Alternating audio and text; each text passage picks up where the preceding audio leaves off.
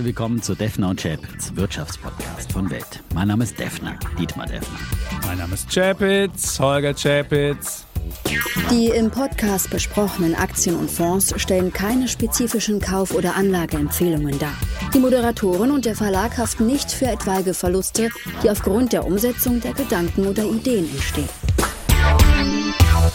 Episode 296, lieber Deffner, und die Welt ist sehr unübersichtlich geworden. Nicht nur die politische Welt, auch die Börsenwelt. Da stürzen einzelne Aktien 20%, 30% ab, 40% auch gern mal.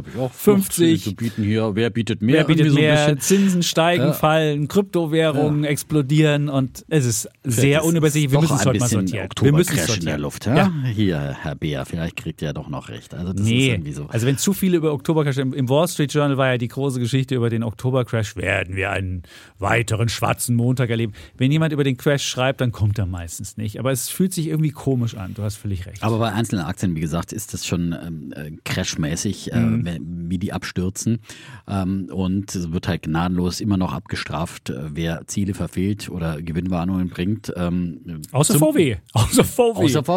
Die haben es relativ klimpflich. Wobei, da muss man sagen, das ist ja, bei denen ist es ja eine Spekulationsgewinnwarnung. Also es sind ja Hedging-Kosten, die mal so ausfallen. Also es ist keine unbedingt operative Gewinnwarnung. Das ist, nein, die hatten auch irgendwas mit Slowenien und Überschwemmung. Ja, aber hauptsächlich sind diese Rohstoffkosten, wo sie da immer so Hedging-Produkte haben. Ich verstehe auch nicht, dass sie die auch tatsächlich ins operative Ergebnis damit reinrechnen immer. Und das ist so erklärungsbedürftig. Siehst du, auch das erklärungsbedürftig. Es ist vieles erklärungsbedürftig. Vieles. Und dafür gibt es ja uns. Dafür gibt es uns, genau. Sonst hätten wir keine Existenzberechtigung mehr. So wenn alles so einfach wäre. Ne? Also so wir würden uns auch heute wieder bemühen. Ja? Wir bemühen uns, wir versuchen der Wahrheit auf den Grund zu gehen. Was die Welt im Mindesten zusammenhält und drumherum. Uns haben viele Leute negative Kritiken gegeben, wäre nicht mehr hörenswert. Habe ich jetzt letztens das gesehen. Ein Stern irgendwie wäre früher besser gewesen. Früher war alles besser, ja. So, ja. Aber deswegen müssen wir vielleicht zu unserem Kern zurückkommen und erzählen gleich mal, was wir hier heute für ein Programm haben, damit Leute auch sich abgeholt fühlen, weil abholen ist immer wichtig. Der Schuldensühner wird heute zuschlagen und den Pleitegeier über der USA kreisen lassen. Ja. Das ist, ich halte dagegen. Also ein bisschen Optimismus muss ich schon auch noch verbreiten, auch wenn ich in letzter Zeit ja ein bisschen durch Pessimismus aufgefallen bin, aber ich meine, leider auch recht behalten. Tja. Gerade im Glotzcast. Ich meine, das war ja die Epochewende, ja. Ich meine, letzte Woche am Freitag bei uns im Glotzcast, die Bärenwette gemacht auf einen fallenden DAX in dieser Woche. Die muss noch aufgelöst werden. Wir sind mal gespannt. Also bisher liege ich vorn. Ja, aber es sind noch ein paar Pünktchen. Es kann auch eine falsche Bemerkung. Und am Ende dieser Podcast-Aufzeichnung. Eine falsche Bemerkung von Frau Lagarde am Donnerstag möglicherweise oder ein falscher Gewinn oder ein zu kleiner Gewinn. Wir erst oder ein paar Zahlen von den Tech-Schwergewichten und so weiter, was da alles kommt. Also bisher ist vieles ja enttäuschend, was so die Berichtssaison war nicht so richtig kommt, geil. Ja? Das stimmt. Da kann es jetzt natürlich dann schnell noch mehr Enttäuschungen geben. Na, schon die Steuererklärung gemacht? Wir vom Handelsblatt haben in einem Steuerspezial analysiert, worauf das Finanzamt bei der Steuer 2023 genauer guckt. In unserem PDF-Ratgeber finden Sie die wichtigsten 16 Neuerungen, Einstiegstipps für Elster und 4 Wege, wie Sie das Maximum herausholen. Sichern Sie sich also jetzt das digitale Handelsblatt 4 Wochen für nur 1 € unter handelsblatt.com/mehrwissen. Und über all dem wabern eben die hohen Zinsen, die natürlich jetzt immer mehr und mehr auch auf Geschäfte durchschlagen. Das sieht man eben jetzt auch eben an einzelnen Aktien und Gewinnwarnungen, die unter anderem damit auch zusammenhängen. Zum Beispiel, ich habe gerade erst noch gesehen, dass Li-Cycle, eine ehemalige Aktie von mir, die ich auch schon länger nicht mehr habe, aber die ich auch schon, glaube ich, im Sommer noch im Depot hatte und da irgendwie auch besprochen hatte. Also fand ich auch immer gut, irgendwie Recycling-Unternehmen für Batterien, dass die an diesem Montag um 48% eingebrochen sind, weil sie die Bauarbeiten an ihrem Rochester Hub-Projekt pausieren und weil sie jetzt die Aktie hat sich gefünftelt seit dem Juli. Genau. Gefünftelt! Das ist der Hammer, ja. Und Sie waren eben davor, dass die in letzter Zeit eskalierenden Baukosten eben vieles in Frage stellen und dass die Gesamtkosten für den aktuellen Umfang des Projekts die vorher festgelegten Leitlinien überschreiten. Ja, es ist ja kein staatliches Unternehmen, die dann einfach sagen, kostet ja 5-mal so viel, dann bauen wir trotzdem weiter. Ne? Mhm. Also das ist schon problematisch und zum Beispiel hat deswegen morgen Stanley sich zu dem gesamten Sektor geäußert, der ja im übertragenen Sinne erneuerbaren Energien oder E-Mobilität und sagen, dass die Elektrofahrzeugindustrie in eine Phase der Versetzung für angekündigte und laufende hochkapitalintensive Projekte eintreten könnte. Und wir haben ja die Probleme auch bei Tesla gesehen, was wir im Klotzcast schon besprochen haben. Und sie sagen zum Beispiel, dass Fisker, Lucid Group, QuantumScape und Freer Battery Elektrofahrzeug- oder Batterieaktien sind, die durch einen erheblichen externen Finanzierungs- oder Projektfinanzierungsbedarf negativ beeinflusst werden könnten. Und jetzt nur ein Beispiel, eben, dass eben diese wahnsinnig steigenden Zinsen und die hohen Finanzierungskosten dann gerade bei solchen, die riesige Batteriefabriken, was auch immer, Recyclinganlagen, andere Anlagen da hinstellen müssen, dass die wirklich jetzt Probleme bekommen, weil diese Projekte so nicht mehr funktionieren. Und dann gab es noch, wenn ich schon dabei bin, SolarEdge, mein unrühmlicher Bär von letzter Woche, wo ich ja gesagt habe, ein inverser Bär könnte möglicherweise schon eine Kaufopportunität sein, weil SolarEdge als israelisches Unternehmen vielleicht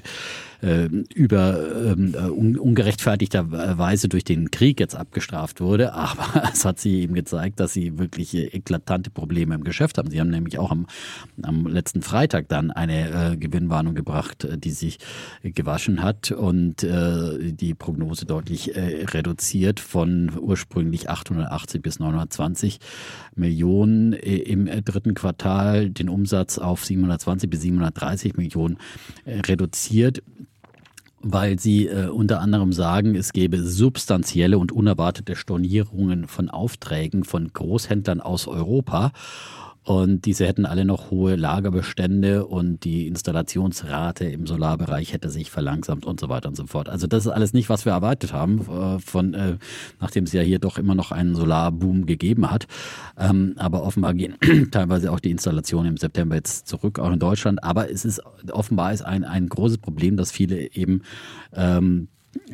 sich nach dem Ukraine-Krieg irgendwie auch die Lega voll gemacht haben mit Solarprodukten, weil es ja am Anfang da auch wieder diese Lieferkettenprobleme gab und dann haben alle bestellt, auf Teufel komm raus, bei mehreren Herstellern. Du meinst es wie About You, die irgendwie lauter Hallen noch anbauen musste, um die Klamotten zu kaufen und jetzt sitzen sie auf den Klamotten und können sie nur mit Discount also im Solarbereich ist das offenbar so und dann hast du ja immer noch das Nadelöhr, ich meine, die Nachfrage ist natürlich da, aber du hast ja das Nadelöhr der Installateure, da hast du ja einfach nicht genug Leute und dann wird dann natürlich die Nachfrage, bricht die dann plötzlich mal ein, wenn die Leute noch genug auf Lager haben. Ich glaube langfristig, wie gesagt, nach wie vor an diesen Trend Solar und dass da auch weiter in den nächsten Jahren, Jahrzehnten viel zugebaut wird, aber aktuell ist es halt einfach dann doch wieder ein Schweinezyklus, ja, dann ist genug erstmal Kapazität da und dann werden Bestellungen eingestellt und dann, wie gesagt, brechen dann auch Prognosen zusammen.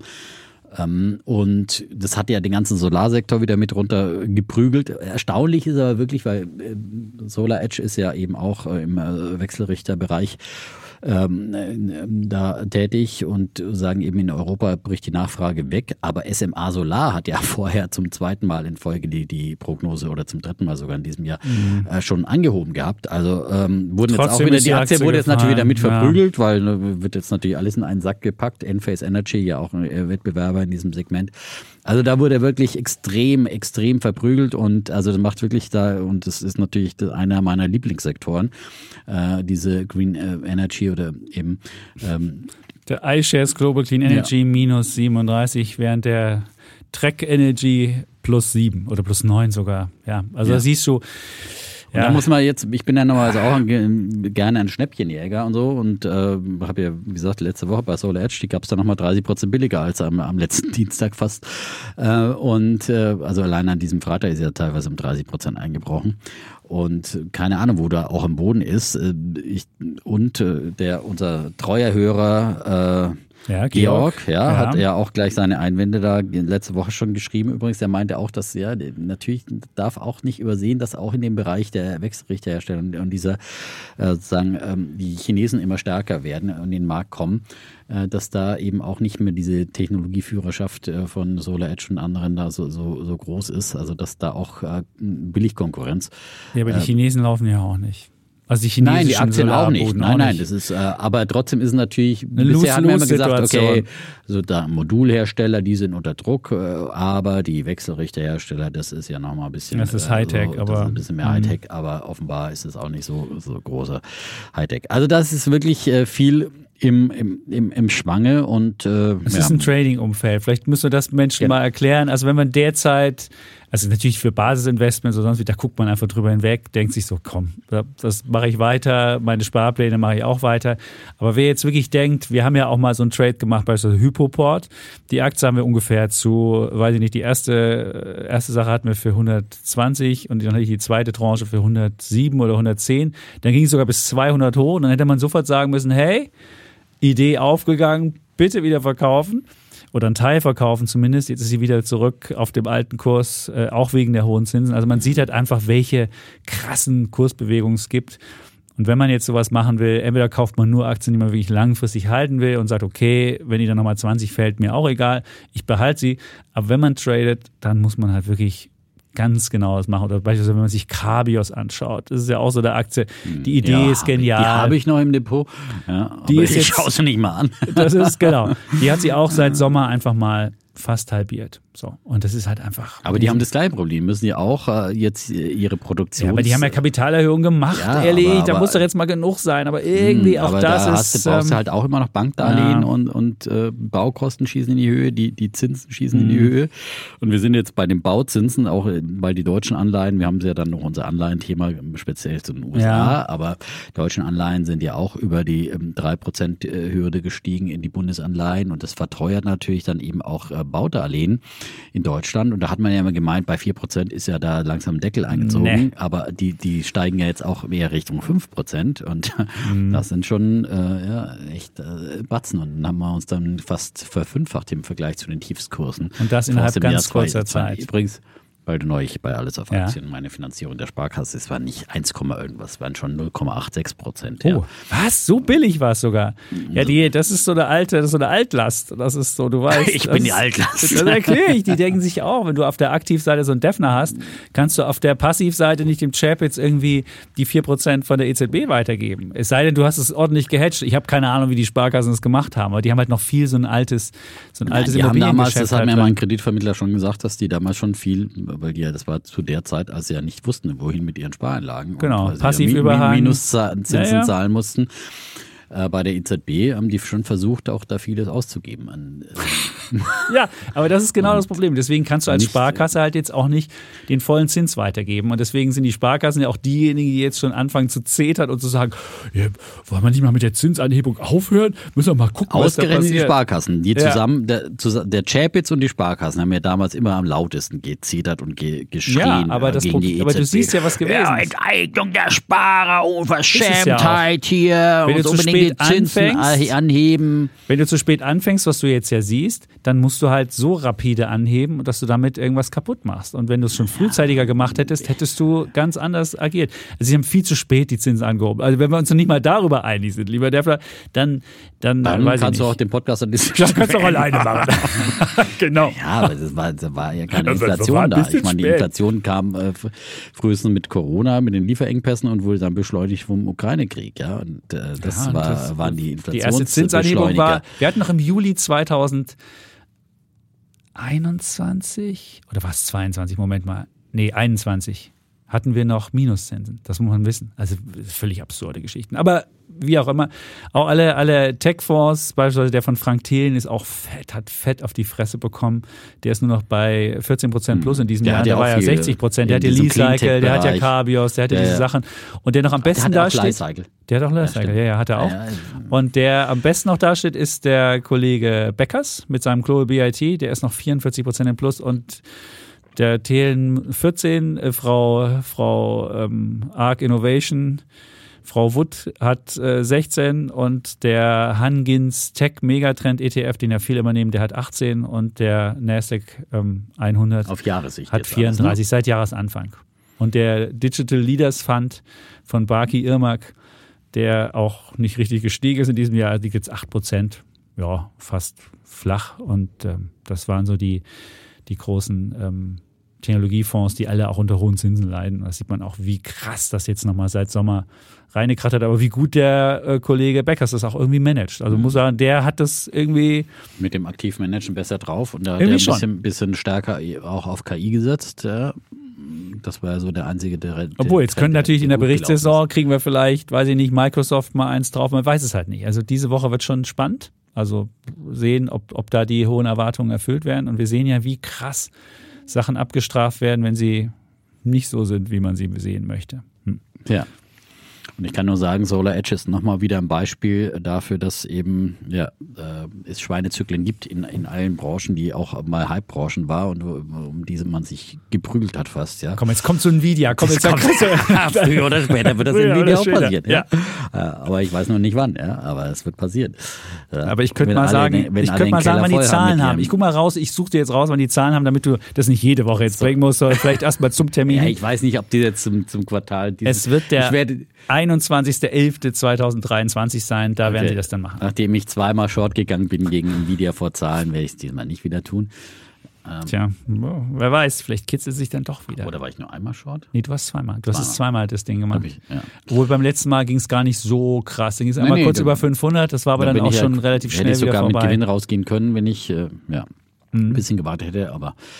Egal. Ja, diesmal, also Short-Spekulation ist ganz besonders schwierig. Ja? Gut. Ja.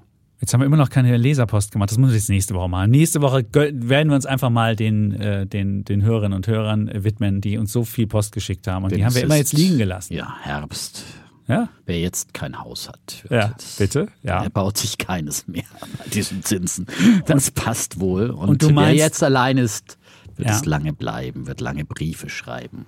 Oh, sehr schön. Und dazu werde ich heute einen Bullen dabei haben. So, zu dieser Thematik, die du gesagt hast. Vielleicht noch eine Thematik, warum geopolitische Krisen nicht so die verheerenden Auswirkungen an den Märkten haben. Da gab es eine interessante Geschichte in der Financial Times. Die haben nicht mal geguckt.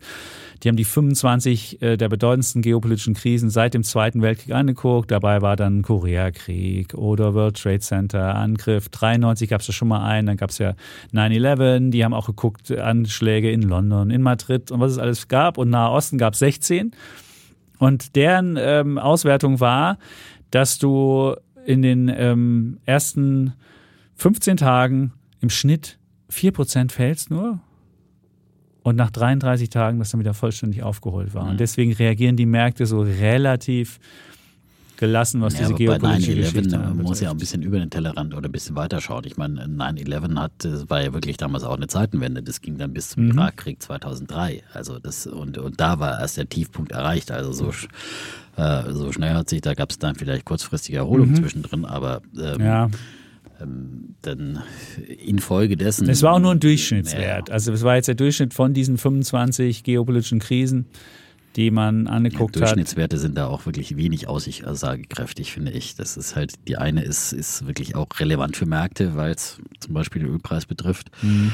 Und das droht jetzt natürlich auch nach wie vor, dieses Szenario. Ich meine, Gott sei Dank ist momentan, gibt es auch viel diplomatische Bemühungen immer im Nahostkrieg. Es gibt immer noch keine Bodenoffensive der Israelis, aber früher oder später werden sie Gaza von innen sehen, wie neulich hier der Minister die Soldaten schon eingeschworen hat. Also früher oder später müssen sie da reingehen und dann gibt es auch wieder hässliche Bilder und dann gibt es wieder die Proteste in der arabischen Welt und die Iraner werden wieder schreien und. Also es ist, aber ich glaube, die Amis machen schon eine gute diplomatische Arbeit da momentan, aber es ist wirklich schwierig und also das ist noch nicht, da ist die Kuh nicht vom Eis auf jeden Fall und das wird natürlich auch dauern. Ich meine, bis die jetzt wirklich, wenn die Hamas hier ausräuchern wollen, aus den Löchern im wahrsten Sinne des Wortes, aus diesem Tunnelsystem, das wird sehr, sehr lange Zeit und in Anspruch nehmen und auch brutal werden. Also das ist... Tja, aber der Börsianer wird möglicherweise Der ist da etwas rationaler. Ja, der Börsianer guckt einfach nur, wie hoch ist jetzt die Gefahr, dass Iran mit reingezogen wird. Oder, und was haben mich frühere Krisen gelehrt? Und deswegen habe ich die Statistik gebracht, dass frühere Krisen gelehrt haben, dass es kein langfristiges Event für die Märkte war. So. Das heißt jetzt nicht, dass das menschliche Leid nicht furchtbar ist. Das müssen wir immer dazu sagen. Das muss man wirklich immer, und das haben wir, glaube ich, auch schon ganz, ganz klar gemacht. Und aber natürlich sind wir hier ein Wirtschaftspodcast und gucken auch auf die wirtschaftlichen Folgen. Und also das bisschen Gold, das ich noch habe, das ist ist auf jeden Fall ganz gut für die Psyche. Für die Psyche. Und vielleicht hättest du auch ein paar Bitcoin mal gehabt. Gut, okay. Dann wollen wir jetzt zu Bulle und Bär kommen oder ich muss ja anfangen, weil ich ja heute auf das Thema einstimme. Genau. Und ich würde jetzt nämlich einfach, das war nämlich schon die Anspielung auf diesen wunderbaren Bitcoin. Der hat ja in dieser Woche es geschafft, wieder über die 35.000er Punkte-Marke zu gehen. Und die Idee dahinter ist natürlich das eine, dieser Bitcoin ETF, der physisch hinterlegte, der von BlackRock beantragt ist und von vielen auch. Cathie Wood hat ja auch einen beantragt und Invesco, ganz viele. Und mir ist nochmal klar geworden, warum das so wichtig ist. Es hat ja auch wenn man beispielsweise diese FTX-Geschichte parallel verfolgt und sieht, wie wenig reguliert auch normale Börsen sind. Und man weiß nicht so, hat da jemand vielleicht noch irgendwie eine Hintertür eingebaut, dass mein Geld, was ich da auf der Börse normal hin und her handle, rausgenommen wird oder sonst was. Und deswegen will man halt irgendwas Reguliertes haben, wo man irgendwie das Gefühl hat, das ist was, wo ich dann wirklich Krypto habe und nicht Angst haben muss, nicht nur um Krypto Angst haben muss, was man ja schon haben muss, sondern auch noch um die Frage, kriege ich die Kryptos, die mir gehören, und habe ich da auch wirklich auch Zugriff und passiert ja nicht irgendwas, wenn ich mit dem Krypto was mache, was ich nicht haben will.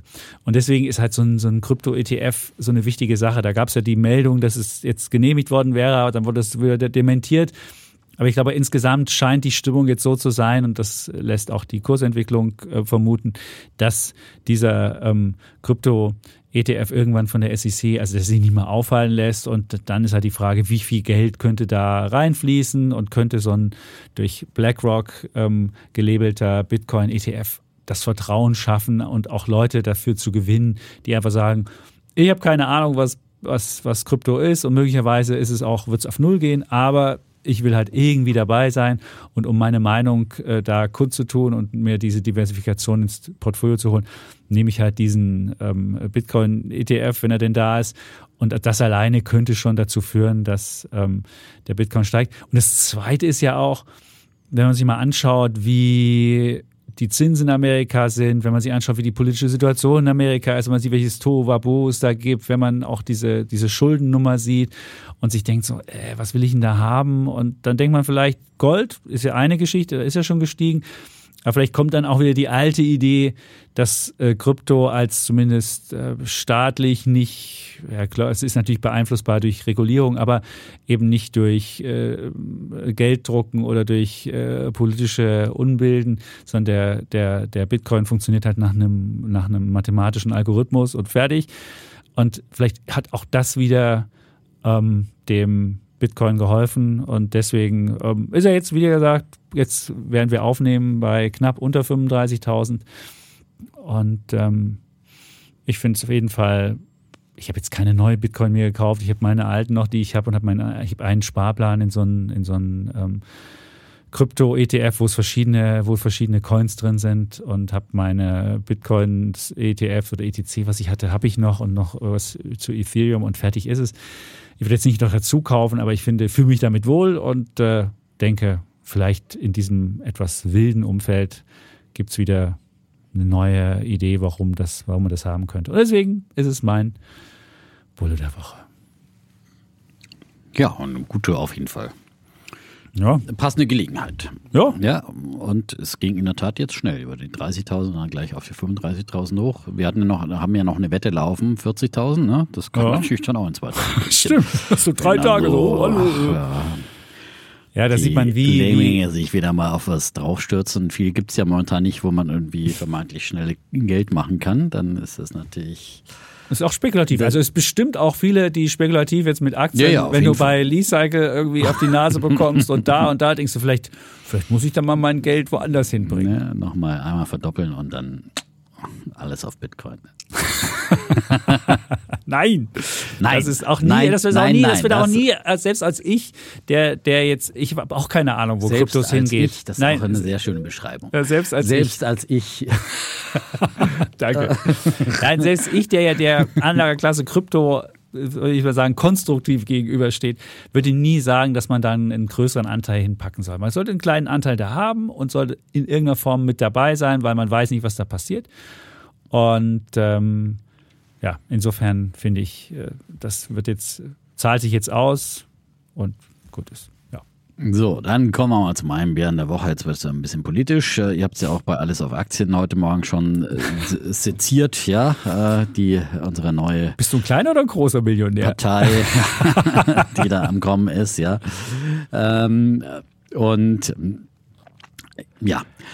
Die Wagenknecht-Partei, die jetzt erstmal als Verein gegründet wurde und dann als Partei antreten will.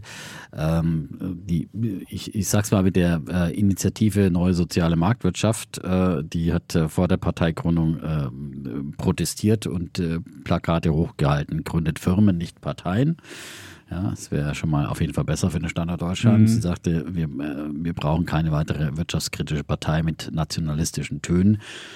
Denn nur mit starker Wirtschaft können wir auch unsere Sozialleistungen finanzieren. Das wird ihr bei linken Parteien gerne vergessen. Und ja, ich meine, das ist, was die Frau Wagenknecht da jetzt alles so vorgestellt hat, war ja wirklich eine schöne Wundertüte. Ja, da muss man ja erstmal sagen, Mensch, ja, wunderbar. Ein paar Sachen. Was die alles verspricht, gut, ja, alles irgendwie. Ja. Ja, also ich meine, da kann man ja eigentlich fast gar nicht. Ja, ein paar Sachen waren ein bisschen irritierend, also weiß ich nicht, Gas aus Russland, das würde ich jetzt nicht so wieder anschauen. Ja, genau, aber so erstmal bei den Großen, ne? Wirtschaftliche Vernunft, soziale Gerechtigkeit, Frieden und Freiheit. So kann es nicht weitergehen, würde ich sagen. Also Frieden und Freiheit und soziale Gerechtigkeit, wirtschaftliche Vernunft, auf jeden Fall, wunderbar, ja, bin ich dabei, aber die Frage sind halt die Wege, ja, wie man da hinkommt, und da ist es halt, also da wird halt wirklich so eine Wundertüte meiner Meinung nach ausgepackt und gepaart mit wirklich sehr, sehr viel Populismus, und zwar von links wie von rechts, also das ist wirklich die beste beider Welten, also Wagenknecht ist auf jeden Fall eine begnadete Populistin, das muss man ja wirklich anerkennen, sie entdeckt immer die Trends, und ich meine, das war ja schon immer so. Sie ist deswegen auch die Talkshow-Königin und wird immer, weil sie immer genau weiß, wo man draufhauen muss. Jahrelang nach der Finanzkrise hat es immer nur auf die Banken draufgehauen, egal zu welchem Thema. Die Banken waren schuld, ja, das war so ihr Mantra, und in einer Werbe vorgetragen. Und jetzt hat sie halt ihre neuen Themen, und sicherlich, ich glaube auch, dass die Linkspartei vieles falsch gemacht hat in der strategischen Aufstellung, ja, dass die in der Tat ihr Klientel so ein bisschen aus dem Auge verloren haben. Ich finde, da hat sie schon einen Punkt. Mir geht es auch gar nicht um die Linkspartei, also denen würde ich auch wirklich nicht nachtrauern, weil ich finde, es war letztendlich, was die Linkspartei der Republik beschert hat, war halt eine Verschiebung des Ganzen nach links letztendlich, weil sie die SPD nach links gedrängt haben, weil sie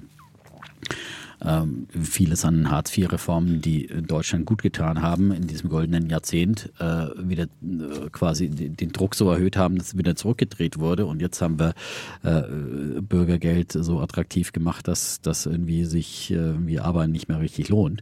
All das Dinge sind ja Verdienste der Linkspartei, die ständige Umverteilung, die Erhöhung der wirklich Rente mit 63, was quasi ja auch die SPD durchgesetzt hat, weil ihr die letztendlich immer wieder die Linkspartei im Nacken saß. Ne? Das muss man so sehen. Also diese von der Schröderschen SPD hat sich die SPD ja in diesen Jahren der Großen Koalition dann wieder eben weit entfernt und eben auf Druck der Linkspartei vieles wieder an Reformen zurückgedreht, was jetzt dem Land, finde ich, wieder auf die Füße fällt.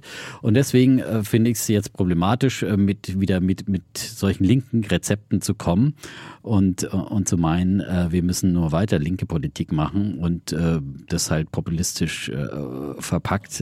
Und dann wird es dem Land besser gehen. Aber es kommt auf jeden Fall an, vielleicht dann dabei nochmal zu bleiben. Also Meinungsforscher sagen ja, also INSA im Auftrag der Bild am Sonntag hat ja gefragt, 27% der Befragten könnten sich vorstellen, eine Wagenknecht-Partei zu wählen und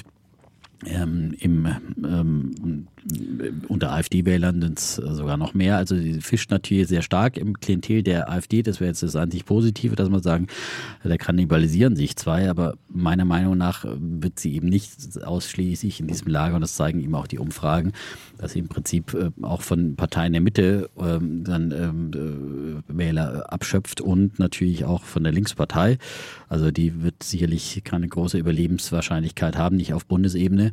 Und aus diesem Klientel packt sie sich zusammen und dann haben wir natürlich insgesamt ein Problem in Deutschland, wenn wir zwei populistische, extreme Parteien auf der linken und auf der rechten Seite haben. Da wird es halt in der Mitte einfach eng grundsätzlich und dann kriegen wir sowas wie italienische Verhältnisse, wo ja dann eben die 5-Sterne-Bewegung mit der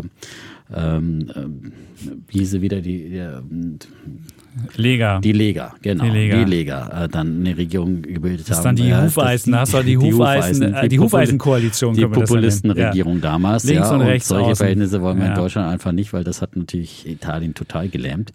Und aber die Gefahr dafür ist groß jetzt Demokratie theoretisch und das ist das eine und dann natürlich, wir haben jetzt auch noch nicht wirklich viel erfahren, was Frau Wagenknecht denn nun ganz genau vorhat, nur eben große Versprechungen, aber es lässt schon so ein bisschen erahnen, dass sie eben auf jeden Fall eine linke Steuerpolitik machen will, dass sie Großvermögen, Großverdiener, große Millionäre, wie ihr es heute gesagt habt, zur Kasse beten will, Vermögensteuer, Erbschaftssteuer und grundsätzlich höhere Steuern, dass sie große Konzerne zur Kasse beten will, weil Dividenden besteuern und so weiter. Also die Aktionäre werden keine Freude haben mit dieser Partei. Das kann man schon mal, glaube ich, so sagen.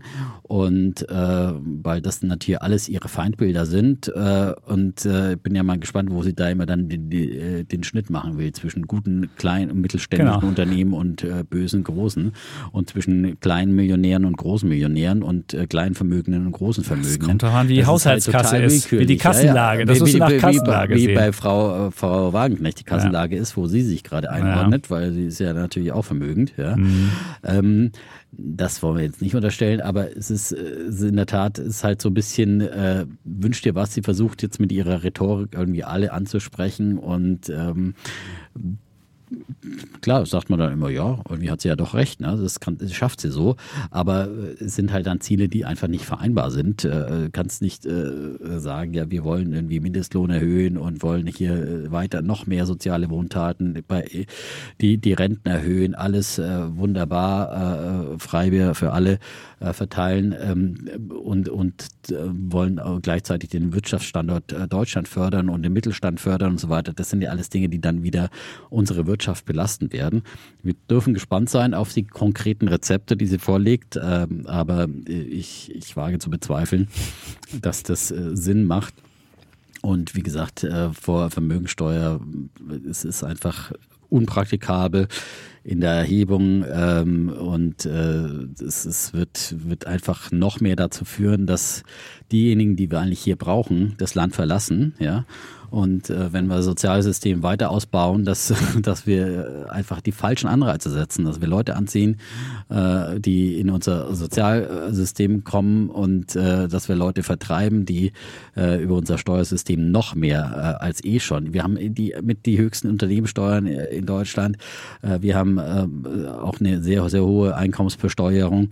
Und je mehr wir an der Steuerschraube drehen, desto mehr werden wir Leistungsträger, Vermögende vertreiben, weil das Kapital ist ein scheues Reh, sagt man so schön. Du kannst auch schnell in die Schweiz gehen, wenn du sehr vermögend bist und das ist kein Problem. Und dann sind all diese Steuereinnahmen, die Frau Wagenknecht erträumt, schnell weg. Also ich finde, das ist, wie gesagt, alles sehr, sehr viel Populismus und nicht dazu geeignet, dass wir dieses Land voranbringen, was Frau Wagenknecht eigentlich verspricht. Würdest du nochmal sagen, Bär der Woche? Bär der Woche. Ja. BSW, Bündnis Sahra Wagenknecht. Jetzt nenn's mal. Wagenknecht. Genau. Du hast ich muss ein bisschen hier die Form mal wahren, sonst schreiben die Leute wieder einen Stern und schreiben, der Deffner weiß ja nicht mal, wie Bulle und Bär der Woche, was die seine Rubriken sind. Ja, nee. Dann sagte sie ja, wir haben uns zur Gründung einer neuen Partei entschieden, weil wir überzeugt sind, wie es derzeit läuft, darf es nicht weitergehen, denn sonst werden wir unser Land in 10 Jahren wahrscheinlich nicht wiedererkennen.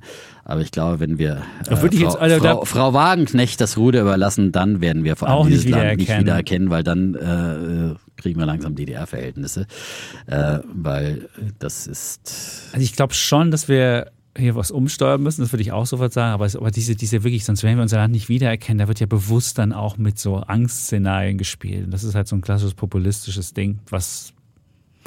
Ja, und ich meine, außenpolitisch... ja gut, da brauchen wir nicht drüber reden. Da brauchen wir sowieso nicht drüber reden. Die will sich Putin an den Hals werfen, ja, damit wir hier wieder günstiges Gas kriegen. Ja, aber das bist du ja nah, meint, wir brauchen keine wird ja langfristig viel teurer. Wenn du jetzt dem Putin wieder Kohle gibst, der Krieg da weiterläuft, hast du ja irgendwann... und wir brauchen keine Waffen, wir können uns überall raushalten aus Deutschland, dann werden wir geknechtet. Also ich meine, dann verspricht sie Freiheit. Was ist das dann für eine Freiheit?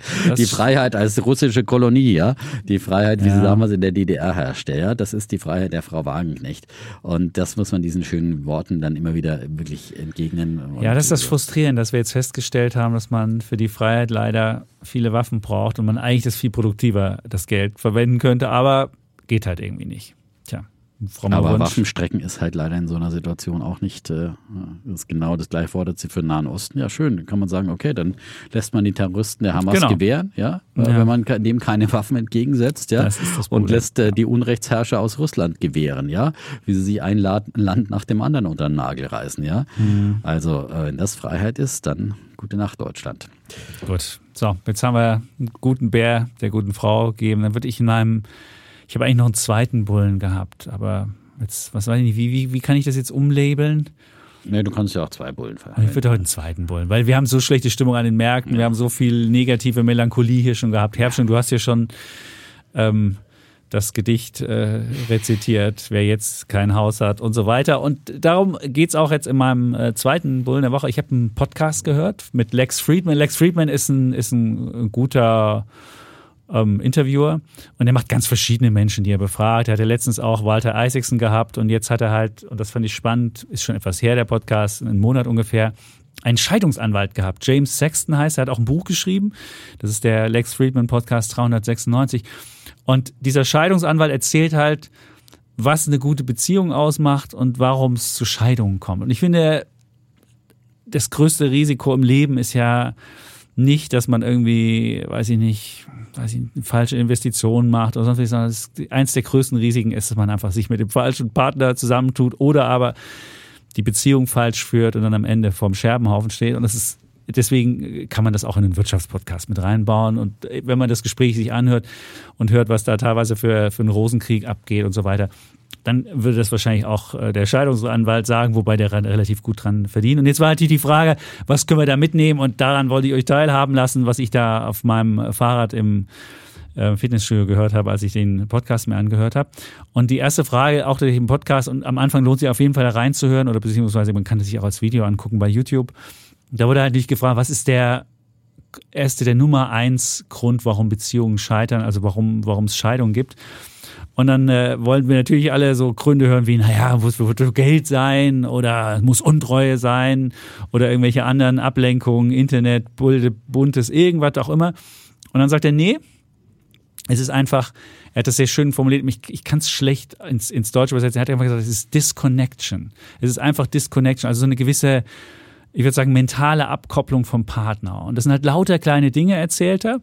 Und diese lauter kleinen Dinge, es ist wie wenn man eine Firma hat, die Insolvenz geht. Da geht es so mit ganz kleinen Dingen los, tucke, tucke, tucke, tucke. Und irgendwann bricht das Ding auseinander und man hat halt seine Pleite. Und so ist es bei einer Beziehung auch. Also man koppelt sich so langsam ab, lauter kleine Dinge. Und dann irgendwann summiert sich das. Und was ist dann der Grund für die Untreue? Und dann wird man irgendwann untreu und dann, zack, hat man halt die Untreue und dann hat man halt die Beziehung, die auseinandergeht. Aber es ist halt nicht die Untreue per se, sondern es ist halt im Vorfeld diese Abkopplung. Und dann wird auch gefragt, was sind denn, wie funktioniert das oder was kann man da anders gegen tun? Und dann hat er halt erzählt, so Alltagssachen, die man liebgewonnen hat. Ich weiß noch, die man auch aus Nicht, weil man irgendwie unachtsam ist, sondern, weiß ich nicht, früher bin ich morgens immer joggen gegangen, kam ich wieder, habe meiner Frau die Zeitung mitgebracht, aus dem Briefkasten, so. Und irgendwann bin ich halt nicht mehr morgens joggen gegangen, sondern gehe halt irgendwie, manchmal abends oder manchmal irgendwann ins Fitnessstudio, setze mich aufs Fahrrad und radel da. Und dann geht man natürlich nicht mehr und dann holt man natürlich die Zeitung nicht mehr hoch. Oder aber dann stellt die irgendwann fest, sagt die Frau so, mal, wo ist meine Zeitung? Und dann merke ich so kleine Sachen, die man vielleicht gar nicht aus Unachtsamkeit, weil man jetzt am Briefkasten vorbeijoggt und es nicht liegt, sondern weil man einfach seinen Tag umgestrukturiert hat, aber trotzdem meinte halt solche kleinen Sachen, die sollte man weiter beibehalten und sollte da offene Augen haben und sollte dem anderen nicht das Gefühl geben, dass man ihn da vergessen hat. Und dann, was ein weiterer Grund ist, wenn du beispielsweise mit Freunden zusammenstehst und ihr euch unterhaltet und dein Partner irgendeine Theorie loslegt oder irgendwas erzählt, dann tendiert man ja oft dazu, dass man den Partner irgendwie sagt, ach, ist doch Blödsinn, was du erzählst, oder ihn kritisiert vor anderen oder sonst was. Und das sollte man halt nie machen. Das ist wohl eine der tödlichsten Veranstaltungen, ist es, wenn man vor anderen den Partner schlecht macht oder runter erzählt, sondern man soll immer auch wenn der andere nicht dabei ist, immer gut über den Partner nur reden und nicht zu viele Kritik aneinander haben. Und es wird halt so eine Wir gegen den Rest der Welt, so eine Superpower wäre das. Und das wäre auch einer der Prädiktoren, die dafür sprechen, wenn eine Sache lange dabei sind. Und eine Sache ist mir aufgefallen, da muss ich an eure Hochzeit denken, lieber Dietmar. Er erzählte so, bei einer Hochzeit, da würden die meisten Menschen immer die Braut angucken, wenn die reinkommen, wird sagen, oh Mann, wie schön ist sie denn und so weiter. Und das war natürlich, in deinem Fall war die Braut auch schön, das war dieses Problem. Aber ich habe mir nicht deine Braut angeguckt, sondern ich habe mir damals auch, und das hat er auch gesagt, dass er das gemacht hat, der Scheidungsanwalt, ich habe mir den Dietmar, den Bräutigam, wie guckt der Bräutigam, wenn seine Braut reinkommt? Und dieser Blick und dieses, weiß ich nicht, das zeigt dir schon, wie jemand guckt, und ist es jetzt irgendwie eine Hochzeit, die wirklich, wo jemand innerlich strahlt und wo er ein ganz verzücktes Gesicht hat oder ist es einfach nur so, ja, kommt jetzt die Braut halt rein und so. Und also, solche kleinen Sachen sind, fand er, da kann man schon sehen, wie eine Beziehung funktioniert und ob das richtig funzt und ob das richtig funktioniert. Und noch eine weitere Sache, die er erzählt hat: Du musst halt in der Beziehung auch dein wahres Ich zeigen. Also wenn du dich immer nur verstellst, dann, wenn der andere nur zu einem verstellten Ich nett ist, dann weißt du ja nie, meint er jetzt dich oder meint sie dich, oder, ja, weil du hast dich ja nicht, du spielst dem anderen ja was anderes vor. Deswegen verstellen bringt auch nichts, und deswegen, ist es halt wichtig, dass man auch authentisch ist. Und dass man auch Verletzlichkeiten hat, das ist halt Teil der Intimität. Das gehört einfach dazu, dass man das halt einfach ist. Und kleine Gesten, Liebesbekundungen, das sind so Klassiker. Oder was habe ich mir hier noch zusammen? Die Idee, sich dafür zu entscheiden, die Brillanz und Schönheit eines Partners zu sehen und dies zur täglich bewussten Praxis zu machen. Ja, das liest man auch in lauter Büchern. Das sind natürlich lauter so Sachen, die Bedeutung, die eigene Beziehung nicht mit anderen zu vergleichen und sich auf das zu konzentrieren, was beide glücklich macht, und nicht zu gucken, was andere haben. Gut, das ist ja normal im Leben. Und diese Wir gegen die Welt-Einstellung, das ist auch, und die Bedeutung von offener und aufrichtiger Kommunikation, und das alles zusammen, ist die beste Rezeptur für eine glückliche Ehe. Und wer sich einfach mal anhören will, auch der hat noch lustige Geschichten zu erzählen, wen er nennt nicht Namen, aber er erzählt auch von Menschen, die sehr viel Geld haben und die aber in ihrer Beziehung ganz anders sind, und über irgendwelche Sachen. Ist auf jeden Fall ein spannender Podcast, geht auch 3 Stunden. Kann man sich mal anhören, und auf jeden Fall war das sehr spannend und passt auch dazu, weil meine Frau gerade für 4 Wochen nicht da war. Macht man sich nochmal bewusst, klar, wenn die Frau nicht da ist, denkt man ist sein eigener Chef, und ich bin mit dem einen Sohn zu Hause alleine, man kann irgendwie seinen Kram rumliegen lassen, aber irgendwie stellst du irgendwann fest, dass so eine mentale, was für eine mentale Stütze dein Partner dir ist und was du doch an ihm hast und was du an ihm. Ich finde, das ist sehr schön. Und da ist mir auch, dann hört man so einen Podcast natürlich umso lieber noch, und hat dann noch so einen, nochmal den Blick auch von jemandem, der ganz viele Ehen schon scheitern gesehen hat und sieht, was man an seiner eigenen Ehe hat. Und das fand ich, deswegen kommt das alles zusammen, und deswegen bin ich vielleicht etwas rührselig heute in meinem zweiten Bullen der Woche. Und also Bulle der Woche, dieser wunderbare Podcast mit diesem Scheidungsanwalt. Sehr, sehr schöner Bulle der Woche. Ja. Ja. Wie lange seid ihr schon verheiratet? Seit 20 Jahren? Nee, der große Sohn ist 18 und wir haben 17, vor 17 Jahre. Wir kennen uns 20 aber Jahre, wir haben 20 Jahre, aber 17 Jahre verheiratet. Mhm. Ja. Das ist schon Leistung. Lager. Aber ja, ich habe viele Sachen, die da angesprochen wurden als nicht so positiv, die habe ich an mir auch entdeckt. Also ich habe auch selbst drüber nachdenken müssen, über viele Sachen, die ich mache und die ich oder nicht mache oder so, dass man, aber auch viele Sachen, wo man denkt so, wenn der Partner das nicht macht, dann heißt es, er liebt mich nicht mehr. Aber das habe ich in diesem Zeitungsbeispiel auch gemerkt. Aber ich habe die Zeitung nicht geholt, weil ich einfach nicht mehr diesen Weg zurückgelegt habe und dann bei mir nicht klar gemacht habe, dass der andere das hat. Und jetzt darf der andere aber auch nicht sagen, also ich bin hier gewohnt, ich bin mit dir verheiratet, jetzt musst du mir jeden Tag die Zeitung holen. Dann wäre es ja nicht mehr Leichtigkeit, jemandem anderen was zu tun, sondern dann wäre es ja... ein iPad kaufen und den Welt als E-Paper abonnieren. Ja, habe ich ja sogar auch, aber das ist nicht das Gleiche. Es ist nicht das Rascheln. Es geht ja um die Geste. Geht um die Geste, ja. Genau. Und aber die Geste, geht natürlich in eine Zeitung auf Papier, ist auch immer was Besonderes. Genau, man darf ja auch nicht so einen Wunsch zu sehr als, weiß ich nicht, das ist jetzt so. Sondern es muss ja, also muss dem anderen irgendwie auf seichte Art und Weise mal spiegeln, dass man das jetzt irgendwie vermisst, aber auch nicht so als harte Ansage machen, weil sonst ist es eben nicht mehr dieser leichte Gefallen. Und das ist schwierig zu machen. Aber trotzdem muss man halt das hinkriegen. Ja, toller Bulle und Gratulation. Ich meine, 20 Jahre zusammen zu sein, das schaffen heute einfach wirklich nicht viele. Das muss man einfach wirklich so lobend anerkennen. Und ruft jetzt die Frau an? Nee, das ist der Chef. Ist nur der Chef. Das ist der Chef. Das ist nicht so schlimm. Der Chef ruft an. Ja, aber gut. Penetrant hier, der Chef, ja. Ja, ist okay. Er hat sich verändert jetzt im Podcast. Gut beobachtet damals, ja. Na, welcher von den vielen Chefs ist es ja damals? Nein, das war wirklich ein einzigartiger Moment damals, als die Tür in der Kirche aufging und meine Braut reinkam. Und es war genauso. Ich dachte halt wirklich, ich kann das dass ich irgendwann früher oder später feuchte Augen kriegen würde, das war mir klar, aber dass es gleich am Anfang, wenn die Tür aufgeht, so sein würde. Ja. Ich dachte, ich kann es ein bisschen länger rauszögern. Ja. Aber nein, dann floss schon. Also das würde ich jetzt jedem, der zu einer Hochzeit geht, empfehlen, einfach das Gesicht des Bräutigams sich anzuschauen, wenn die Braut hineinkommt und nicht nur auf die Braut gucken. Und das beim Dietmar, wenn man ihn vorher doof gefunden hätte, danach hätte man ihn nicht mehr doof. Aber das war wirklich so ein verzücktes Gesicht, alles Gute war so nach außen kommen, wo man denkt so, wow, irgendwie, ja, so, jetzt ist aber... So... Zurück. Du musst auch gleich noch zum Streit hier wiederkommen. Also zum Streit. Da kommen wir auch noch, wenn wir gleich zum Thema kommen. Es geht bei uns hier in so einer guten Ehe, geht es dann ratzfatz hier von einem Gefühl zum anderen Zustand. Ja. Aber zwischendrin habe ich noch einen Bullen der Woche. Ja, bitte. Es ist ja wirklich nicht leicht, irgendwie noch interessante Aktien zu finden in diesen Tagen. Und in der Wirtschaftswoche ist mir eine begegnet jetzt, in der letzten Ausgabe, die ich auch schon vor längerer, ich habe es nicht nachgeschaut, aber es ist bestimmt schon über ein Jahr her oder länger, dass ich die mal vorgestellt habe hier bei uns. Das war nämlich auch ein Drohnenhersteller, ja. Ich weiß nicht, wie man die richtig ausspricht, sind ja englischsprachig eigentlich AeroVironment, ja, also so ein Wortspiel aus Environment und Aero. Mhm. Aero, oder vielleicht auch französisch, weil sie, glaube ich, sind amerikanische Rüstungstechniker, nicht aus Kanada. Also AeroVironment, ja, sprechen wir sie aus, AeroVironment, ja.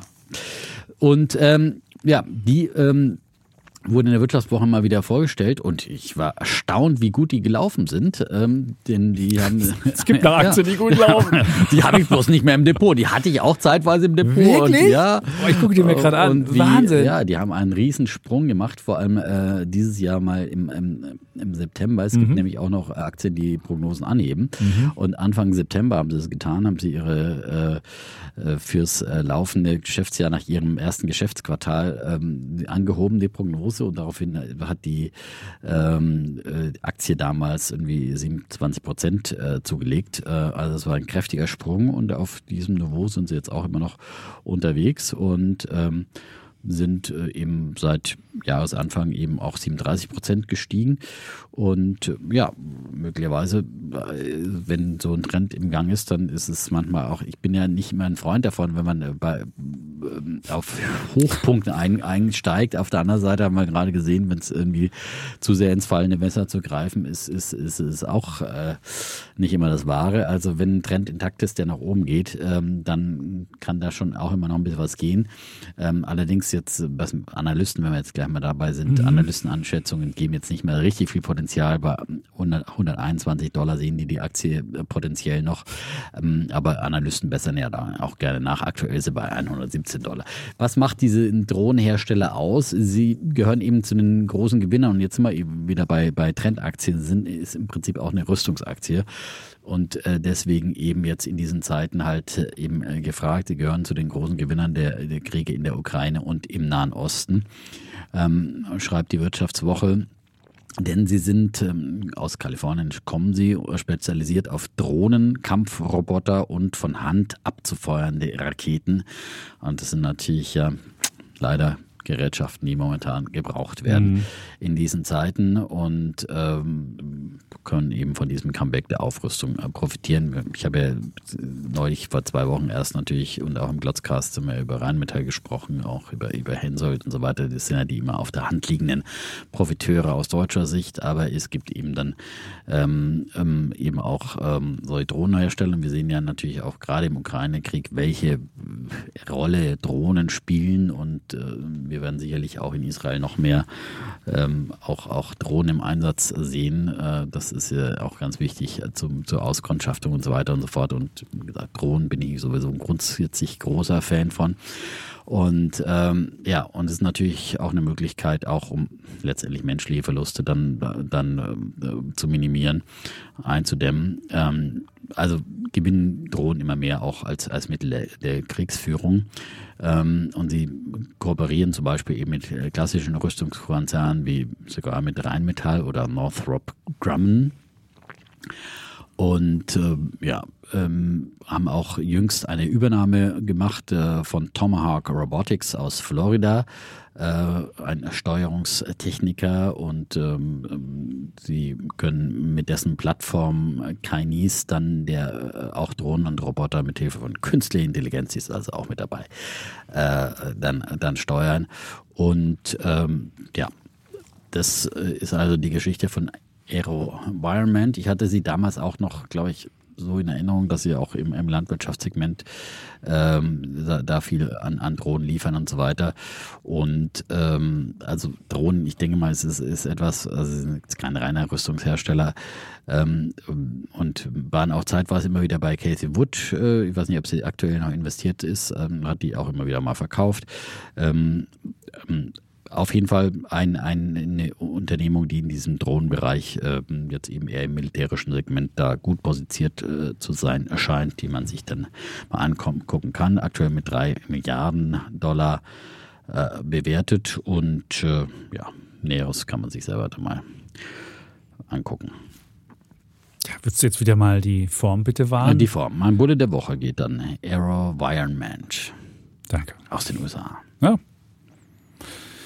Prima, dann kommen wir jetzt zum Thema. Und zwar würde ich argumentieren, dass wir erleben ja weltweit die Ausweitung von Staatsschulden, jetzt mal abgesehen von, also auch von Schuldenquoten, mal abgesehen von Irland, die hatte ich ja vorgestellt, weil die ja hohe Steuereinnahmen haben, oder abgesehen von Griechenland, die ihre Schuldenquote wegen der hohen Inflation und des hohen Wachstums auch nach unten bringen. Aber weltweit sehen wir halt besonderen Anstieg der Staatsverschuldung, und wo es so ein bisschen sogar, und das würde ich zumindest argumentieren, außer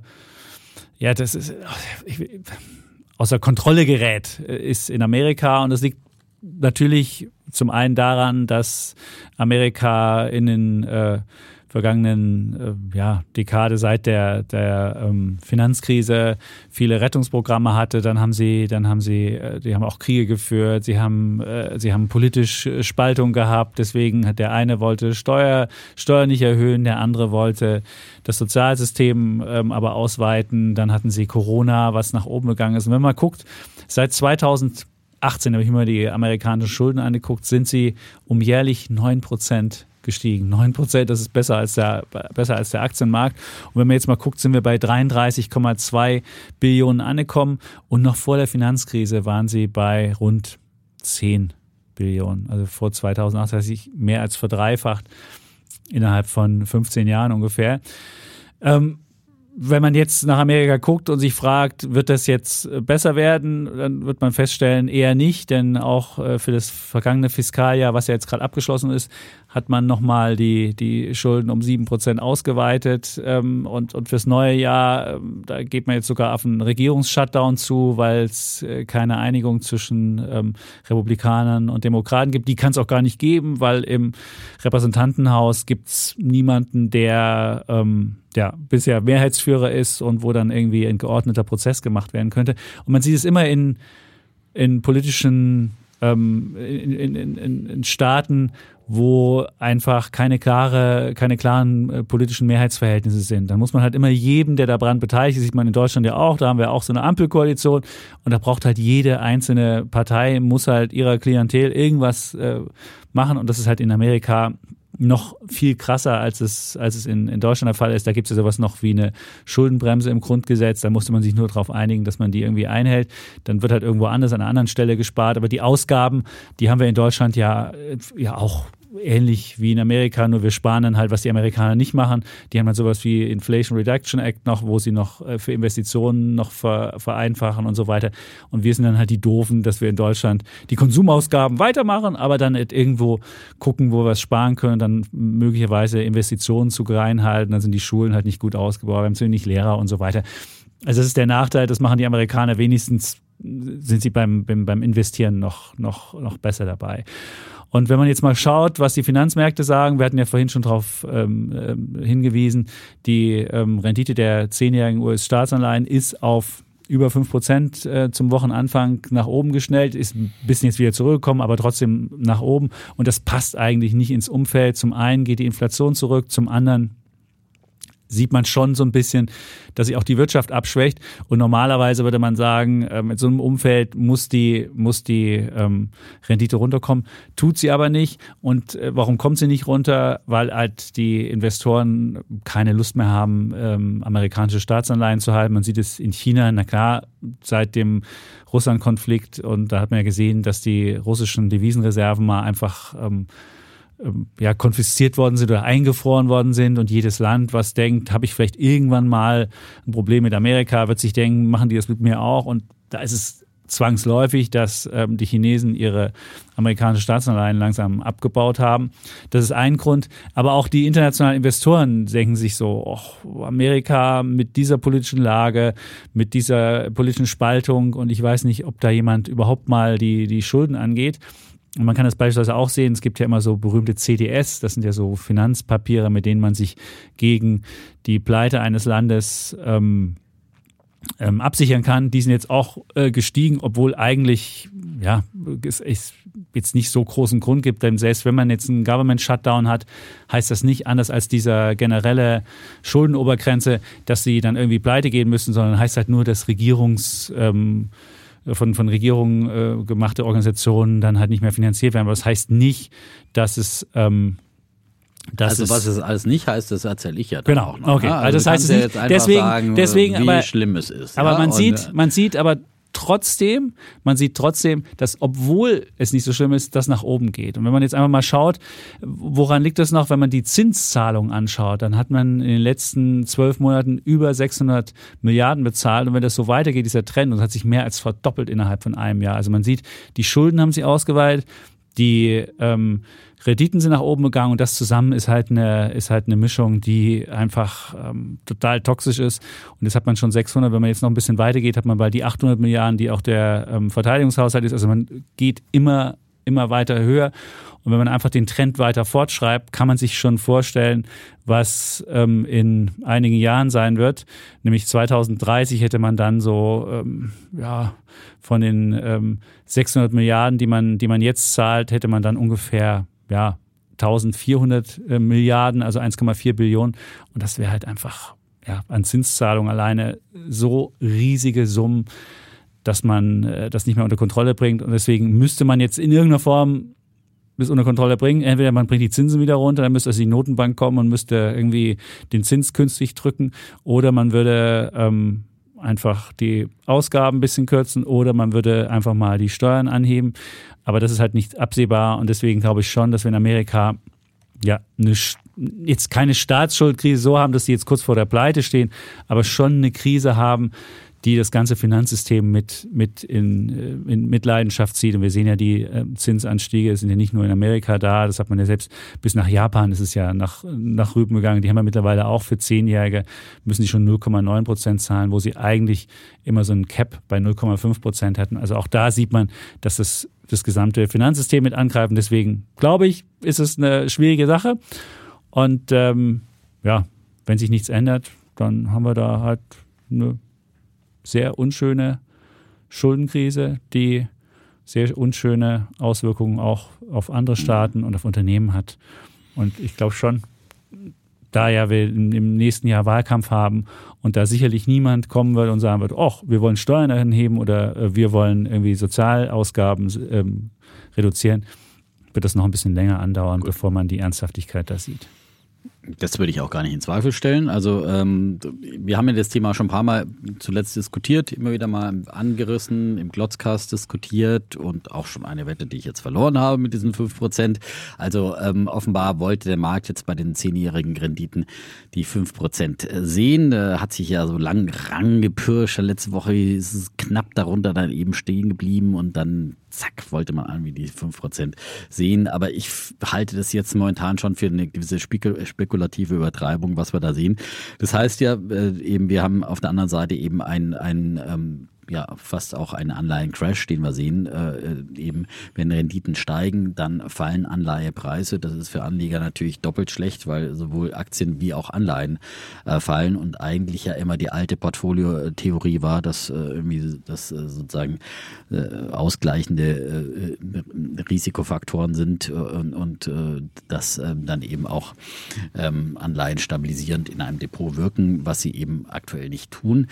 Und in der Tat reagieren sie auch in Krisenzeiten eben nicht so, wie sie es normalerweise täten. Normalerweise sagt man ja, in Krisenzeiten gibt es eine Flucht in US-Staatsanleihen. Zum einen eine Flucht in den US-Dollar, die sieht man teilweise, aber eben nicht in US-Staatsanleihen.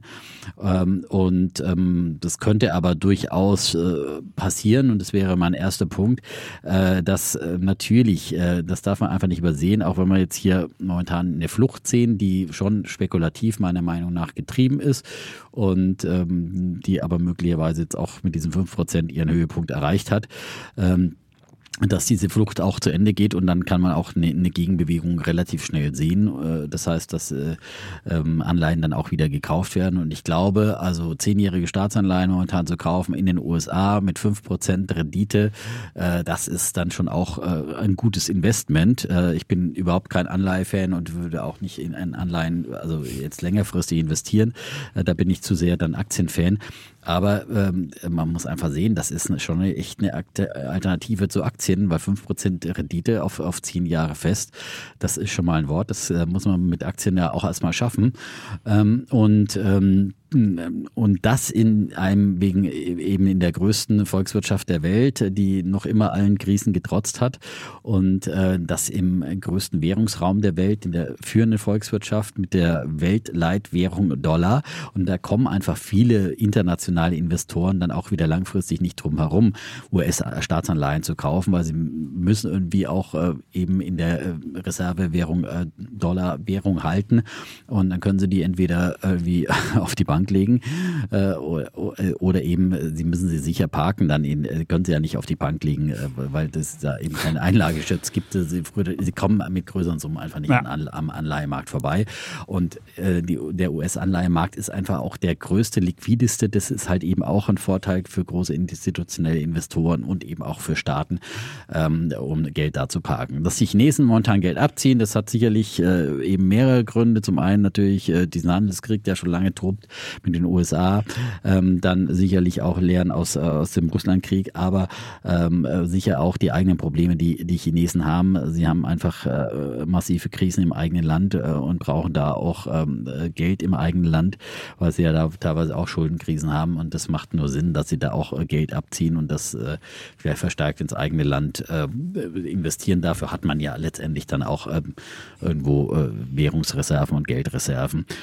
Und der größte ausländische Investor ist ja immer noch tatsächlich Japan.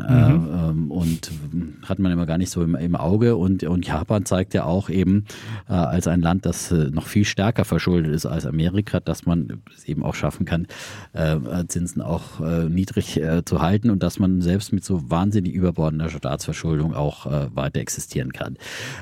Das ist das eine. Also ich glaube, wie gesagt, Zufluchtsort US-Staatsanleihen, die werden auch immer noch ein sicherer Hafen bleiben, auch wenn sie vielleicht nicht unbedingt jetzt sofort nach Beginn des Nahostkrieges so lehrbuchmäßig reagiert haben. Dann zweitens wird auch der Markt auch hier wieder einiges regeln. Zuletzt haben ja die US-Staatsanleihen auch davon profitiert, dass die US-Wirtschaft immer noch so gebrummt hat, überraschend stark war, was eben viele nicht erwartet haben. Der Kollege Zschäpitz hat ja auch schon häufig hier die Rezession vorausgesagt und diese Rezession trotz eben dieser hohen Zinsen will aktuell einfach nicht kommen. Und deswegen gab es eben immer wieder nochmal diese steigenden Anleiherenditen, auch mit Hinblick dann auf mögliche weitere Fed-Zinsanhebungen. Und ich glaube aber, dass die US-Wirtschaft, da bleibe ich auch dabei, dass ich nicht glaube, dass die in eine richtig fette Rezession gehen wird. Vielleicht gibt es dann mal nach diesem starken dritten Quartal auch mal Quartal, wo es ein bisschen nachlassendes, also wo es rückläufiges Wachstum gibt. Also eine Schrumpfung, oder vielleicht sogar eine kleine technische Rezession, eine kleine Delle. Aber mehr oder weniger glaube ich einfach, es wird nur eine kleine Delle bleiben. Es wird ein Soft Landing in den USA geben, aber es wird eben schon ein Landing auch geben, auch wenn es ein Soft Landing ist. Und so eine nachlassende Wirtschaft, die wird ja, das sehen wir ja momentan, wirklich viel auch von diesen sehr hohen Zinsen ausgelöst. Wir haben Elon Musk gehört, ja, der ja überhaupt nicht mehr optimistisch klang und irgendwie so meinte er auch quasi, das stärkste Stift kann dann im Sturm nicht bestehen und die hohen Zinsen ansprach, die sich da eben auf dem Autokauf in Amerika auswirken. Also Tesla merkt es auch und ich habe eingangs viele Beispiele von großen Firmen, die große Finanzierungsprojekte haben, die auf Eis legen müssen, gebracht. Wir sehen es bei den Einfamilienhäusern. Die US-Eigenheimverkäufe sind eben jetzt auf den tiefsten Stand seit Oktober 2010 gefallen. Im September ist der Eigenheimabsatz um 2% zum Vormonat gesunken. Und auch die Nachfrage der Amerikaner nach Baukrediten war zuletzt auf den tiefsten Stand seit 3 Jahrzehnten gefallen. Also hier zeigen die hohen Zinsen Wirkung. Und Amerikaner finanzieren ja teilweise dann sogar mit 30-jährigen Hypothekendarlehen und die sind, glaube ich, in Richtung 8%. Ne? Ja. Genau, 8% gestiegen und das ist natürlich, und dann auf so lange Sicht, das ist wirklich happig, ne? Da kann man. Die können immer umschichten. Das Schöne ist, deswegen sind die so weit gestiegen, sind wesentlich stärker gestiegen als die 30-jährigen US-Staatsanleihen, weil du als Amerikaner hast du, selbst wenn du 30 Jahre fix machst, hast du aber immer die Möglichkeit, vorher rauszugehen. Also wenn jetzt die 30-Jährige wieder auf runtergeht. Deswegen wird aber, weil das halt diese Unsicherheit die Banken zu tragen haben, ist halt dieser Aufschlag für die Hypotheken so wahnsinnig gestiegen, weil die 30-Jährigen US-Staatsanleihen sind ja nur bei 5. Da hast du jetzt 3 Prozentpunkte Spread und du hast die bei kürzeren Laufzeiten längst nicht so. Aber das liegt halt daran, dass du diese Option hast und diese Option in diesen Zeiten, wo halt alles drunter und drüber geht, hast du halt wirklich, okay. Das ist der Horror. Also ist auf jeden Fall eine. Na gut, aber irgendjemand, genau, muss diese Differenz die Option musst du bezahlen. Tragen. Ja, oder entweder die Bank. Aber interessante Informationen wusste ich zum Beispiel nicht. Und eben, also ich glaube, die Wirtschaft wird sich abschwächen. Das wird dann zum dritten Punkt führen, dass die Fed die Zinsen nicht weiter anheben wird und vielleicht sogar ein bisschen früher die Zinsen dann nächstes Jahr wieder senken wird, als sie das bisher signalisiert. Und zuletzt sind ja die Märkte dann eher wieder davon ausgegangen, dass es nochmal eine Zinsanhebung gibt. Da hat ja das Rad ins Gegenteil umgefallen. Und dann haben wir letzte Woche den Fed-Chef Powell gehört, der gesprochen hat und da auch immer wieder sich nochmal eine Tür für Zinserhöhungen offen gehalten hat. Das kam eben an den Anleihemärkten auch schlecht an. Und da hatte man, aber war die erste Reaktion, war ja eigentlich positiv, gingen die Anleiherenditen erstmal ein bisschen zurück, weil er hat nämlich auch gesagt, und was dann eigentlich wieder in den Hintergrund getreten ist, dass die eben darauf hingewiesen hatte, dass die jüngsten marktbedingten Anstiege der Anleiherenditen dazu beigetragen hätten, die allgemeinen Finanzbedingungen erheblich zu verschärfen. Das haben vorher einige FED-Mitglieder schon gesagt und das hat Powell eben nochmal wiederholt. Und er hat dann auch weiter ausgeführt, anhaltende Änderungen der finanziellen Bedingungen können Auswirkungen auf den Kurs der Geldpolitik haben.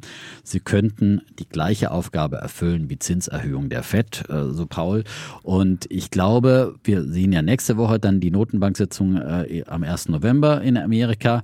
Und ich glaube, dass er das nächste Mal doch mehr in diese Richtung argumentieren wird. Wahrscheinlich bleibt immer noch ein kleines Türchen für Zinsanhebungen offen, weil warum sollte er sich die Option verschließen, aber dass er mehr in Richtung sagt, hallo, guckt mal, die Märkte haben jetzt wirklich hier die Zinsbedingungen an den Märkten insgesamt und für die Wirtschaft insgesamt sehr verschärft und das ist eigentlich unser Job, der da schon zum großen Teil erledigt wurde und deswegen können wir jetzt weiter eher beobachten und ich glaube, in diese Richtung wird er signalisieren und ich glaube, bis dahin werden wir jetzt eben noch diese große Unsicherheit haben und vielleicht wird er dann endlich mal so ein bisschen mehr beruhigen und sodass wir dann eben auch ein bisschen diese stark hier nicht keine weiteren Anstiege mehr sehen bei den Anleiherenditen und dass diese 5% jetzt wirklich mehr oder weniger das Top waren und dass sich die Situation dann entspannt, weil die Fed will ja auch keine harte Landung und das sieht man, wie gesagt, die Finanzierungsbedingungen, wie erwähnt, verschärfen sich derart, sodass jetzt die Fed auch aufpassen muss, dass sie nicht doch noch eine Bruchlandung hinkriegt, weil sie bisher doch so gut diesen sehr starken Zinsanstieg gemanagt haben, dass es eben nicht zu einer harten Landung der US-Wirtschaft kam. Und aus diesen drei Gründen glaube ich, natürlich ist das, vor allem die politische Situation sollte einem wirklich Sorgen machen, finde ich, in Amerika. Eigentlich hat man immer gedacht, so ein Zwei-Parteien-System ist ein wunderbares, das stabilste demokratische System, das es gibt, weil man sich immer entweder für eine entscheiden muss und dann gibt es nicht diese quasi Weimarer Republik mit 1000 Kleinstparteien, die sich dann eben irgendwie zusammenfinden müssen und dann keine Regierung bilden können, sondern da muss immer eine Regierung bilden. Der eine hat halt die Mehrheiten, die andere ist die Opposition, ganz einfach, aber dass man sowas wie bei den Republikanern plötzlich erlebt, wo innerhalb einer Partei ist quasi 1000 verschiedene schon Kleinstparteien gibt und Flügel, die nicht mehr miteinander können. Das ist natürlich eine ganz neue Entwicklung. Und das ist dann wirklich dann dramatisch für so ein Zwei-Parteien-System, wenn es dann wirklich dysfunktional wird und die keinen Mehrheitsführer im Repräsentantenhaus stellen können, die Republikaner. Man ist ja dann wirklich entscheidungsunfähig und die nächste beziehungsweise das nächste Haushaltsdeckel hier, den man wieder anhebeln muss, kommt ja auch schon wieder mit in November, also wird man wieder die nächste Debatte haben. Du meinst der Government Shutdown, das genau. Das ist Mitte November, aber das ist zum Glück nicht die Schuldenobergrenze. Genau, ist nicht die Schuldenobergrenze, aber eben man muss jetzt wieder, hat man ja beim letzten Mal nur vertagt das Problem um 90 Tage. Und nicht darüber gelöst. Ist aber der alte Mehrheitsführer gefallen. Genau, also das war wirklich völlig absurd. Weil also das ist wirklich schlimm und dann dann ist Trump ante Portas, und man kann ja bloß in diesen Tagen sagen, Gott sei Dank ist dieser Mann nicht Präsident, weil was der raushaut, die Hamas sind so smarte Jungs und so weiter. Und die machen noch Kryptomeinung mit dem Strom aus Israel. Mein Name ist Dagmar Rosenfeld. Und ich bin Robin Alexander. Und gemeinsam besprechen wir im Welt-Podcast Machtwechsel jeden Mittwoch das, was das politische Berlin bewegt. Wird die Union ihren Neuanfang meistern? Wie verändert eine Ampelkoalition Deutschland? Und worum geht es aktuell in den Hinterzimmern? Im Machtwechsel erfahren Sie die Hintergründe zu den aktuellen politischen Debatten. Hören Sie rein, jeden Mittwoch ab 17 Uhr bei Welt und überall, wo es Podcasts gibt. Auf Wiederhören.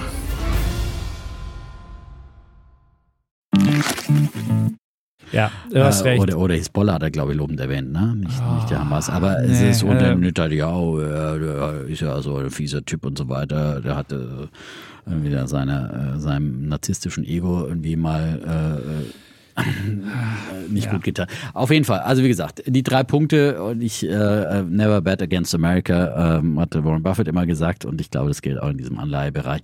Und am Ende ist in der Tat die US-Notenbank da, die viele Möglichkeiten hat. Sie kann auch, wenn es dramatisch wird, auch Anleihekäufe wieder aufnehmen hat da auch immer sehr flexibel reagiert und man sollte sich da nicht so große Sorgen machen. Natürlich ist eine überbordende Staatsverschuldung nie gut, aber in großen Teilen mit dem Inflation Reduction Act eben haben sie das Geld auch wirklich sehr, sehr klug und langfristig investiert, was dann eben wirklich dann auch sicherlich mit dem Ausbau der erneuerbaren Energien langfristig auch dazu beiträgt, dann eben die Lasten eben Folgen von einer hohen Staatsverschuldung in Form von hoher Inflation dann zu senken über den Energiepreissektor. Und das ist, glaube ich, eine kluge, vorausschauende Finanzpolitik. Und deswegen keine Panik, finde ich, in der US-Staatsverschuldung. Und vielleicht noch 2 Anmerkungen. Eine hast du gesagt, warum in Japan das einfacher funktioniert als in Amerika. Relativ einfach in Japan.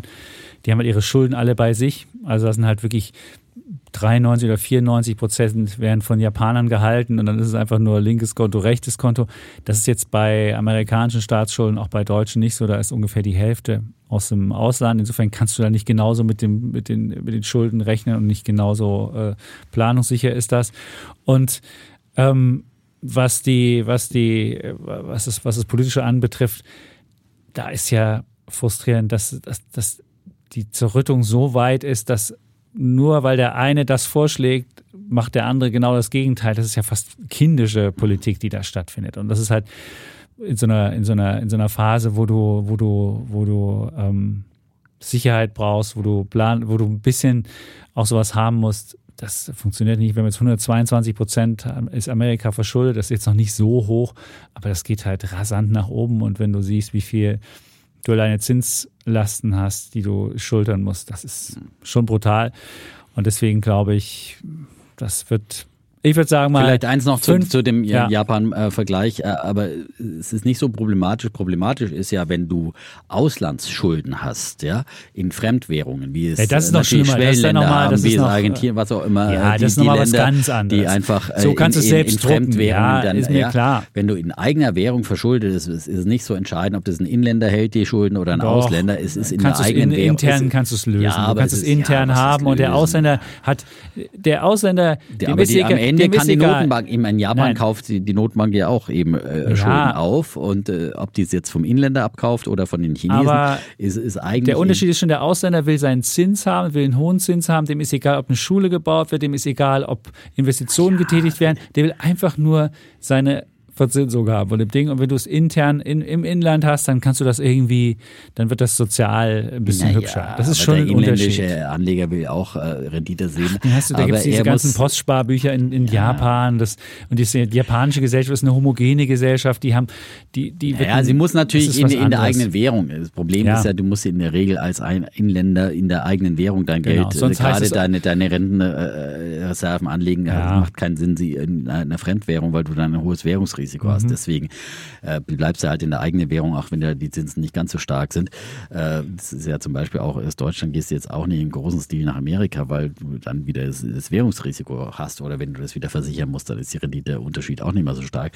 Also von daher, das ist ja der Hauptpunkt, dass man sagt, okay, es ist ein so großer Währungsraum und die Inländer und so weiter und du kannst vor allem dein Geld dann im Endeffekt, also im Worst Case kannst du letztendlich dein Geld in eigener Währung selber drucken, deswegen wird Amerika nicht pleite gehen. Dann würde vielleicht der Dollar natürlich abwerten, wenn man im großen Stil Geld druckt, aber es würde auf jeden Fall nicht Amerika pleite gehen und für die Inländer wäre es auch nicht so. Na gut, aber pleite gehen, du fragst dich halt jetzt, wie kriegst du die Schulden weg? Und du kriegst die Schulden auf dreierlei Weise weg. Das Schönste ist, wenn du jetzt durch die KI einen Produktivitätsanstieg hast und du einfach wahnsinnig wächst und keine neuen Schulden machen muss. Das wäre das Schönste. Ja, das ist ja ein Teil. Ne? Das wäre das Schöne. Das wäre die schöne Geschichte. Wächst du und wächst dann möglicherweise auch nicht so stark inflationär. Aber die Schulden alle von Amerika sind nicht alle nur investigative Schulden. Ja. So, das Zweite, was du machen kannst, du kannst versuchen, Inflation zu machen und gleichzeitig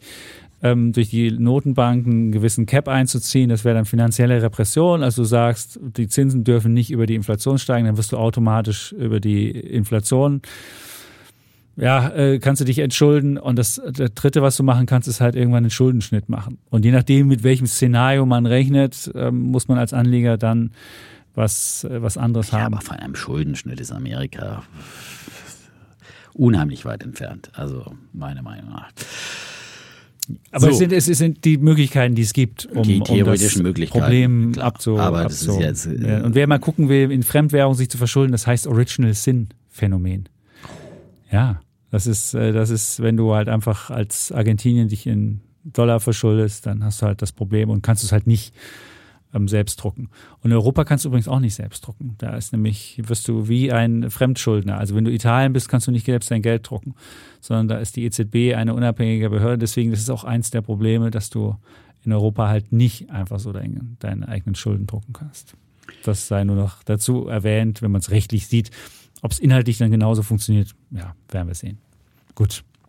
Also machen wir noch eine Wette, würde ich sagen. Ja, genau. Würde ich sagen, du hast ja gesagt, 5% ist jetzt ein vorübergehendes Ding. Die haben wir jetzt schon einmal verloren, genau. Dann würde man einfach sagen, sage ich einfach mal im Jahresende, ja, du hast natürlich recht, wenn jetzt die Amerika wahnsinnig sich abkühlt, die Ökonomie, dann werden wir die 5 nicht im Jahresende haben. Aber wenn du sagst, Amerika kühlt sie nie ab, das ist ein No-Landing oder ein ganzes softes Landing oder wie auch immer. Aber es wird kein Hard-Landing. Dann sagen wir einfach, am Jahresende machen wir nochmal eine Jahresendwette. Wir müssen ja auch eine Wette machen hier. Machen wir einfach 5% noch 10-Jährige am Jahresende. Es macht keinen Sinn, jetzt hier auf Jahre hinaus hier irgendwelche Wetten zu machen.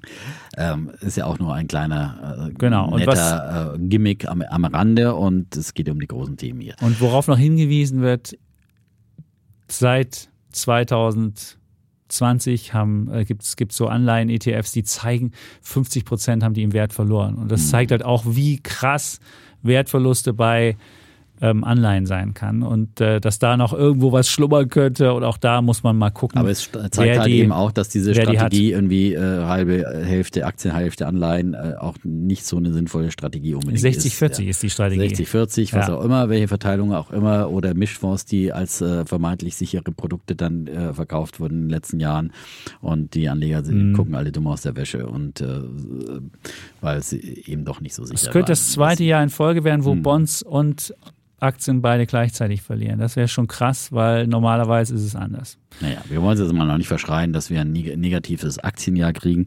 Daher stimmt, wir haben noch, also ich meine, wir haben ja jetzt im MSCI noch immer, glaube ich, so 8% oder sowas. Schau mal, was hier die Weltlage macht. Wir haben in diesem Jahr auf Eurobasis, ich würde jetzt mal auf Eurobasis gucken, sind wir noch beim DAX, nur noch 6,6% im Plus. Nicht mehr so viel. Und der Dow Jones ist plus minus null in Euro. Und wenn ich den in Dollar machen würde, dann hätte man wahrscheinlich den schon im Minus, den Dow. Also insofern, so richtig viel Speck ist nicht mehr dran. Der Dow war besonders schlecht, weil, aber S&P war ja besser. Und du willst den MSCI World, den gucke ich dir für die auch nochmal an. Das ist ja der Sparplan, den viele haben. Genau, den gucke ich dir auch an. Der ACWI, der nicht weiter von der ist 9,6% im Plus noch. Und da habe ich den iShares Core MSCI Welt genommen. Das ist für mich immer der Benchmark, weil der ist auch investierbar, und die anderen werden jetzt nicht so groß anders sein. So, 9,6% haben wir da noch drauf. Ja, und jetzt gibt es dann auch noch, jetzt haben wir nochmal den Oktober, da wird es nochmal ein bisschen zittrig. Also ich glaube, das können wir dann nächste Woche besprechen, ob dann endlich die Jahresrendrille anfängt. Die wolltest du schon für den Oktober sagen, aber im Oktober sind wir im Minus. Okay, Oktober. Der Bär wird den Oktober überleben, habe ich dir gesagt. In der Tat, der Oktober geht an dich höchstwahrscheinlich. Weiß man noch nicht, aber es ist 3,6% ist der DAX im Minus. Ich war ja für diese Woche auch skeptisch. Ich meine, da kam schon nochmal zusätzlich als zusätzlicher Belastungsfaktor einfach dieser Krieg in Nahost dazu, den man nicht vorhersehen konnte, und das zusammen eben mit den Anleiherenditen hat dann eben den Oktober wirklich dann gänzlich ruiniert. Aber möglicherweise ist das dann auch die Marktbereinigung jetzt langsam, und ab November je nachdem, wie die US-Notenbank, welche Signale die gibt, würde ich ja, wie gesagt, davon ausgehen, dass sie etwas moderatere Töne anstimmen. Und dann würde ich ab November dann die Jahresendrallye. Jahresendrallye kommen sie, aber die können wir ja dann nächste Woche dann nochmal ausführen. Dann hast du 1.11. wäre ja dann dein Einstiegszeitpunkt. Obwohl, wenn das alle ja, vielleicht kurz vorher. Wirst du vorher vielleicht gibt es ja diese Woche schon so Einstiegszeitpunkte. So, ich habe mir mal den Global Bond Index angeguckt, weil wir den Global Aktienindex auch hatten. Der ist minus 4,5 in diesem Jahr. Wahnsinn. Und der war schon in diesem Jahr 4% im Plus und hat dann seit Mai diese 4,5, also nochmal für ungefähr 9% verloren. Ja. Aber ich meine, auf diesem Niveau kann man, finde ich, schon auch über Bond-Investments, auch Spekulationen durchaus mal nachdenken. Stimmt. Wir könnten ja mal den E-Bond angucken, der vielleicht noch was hat.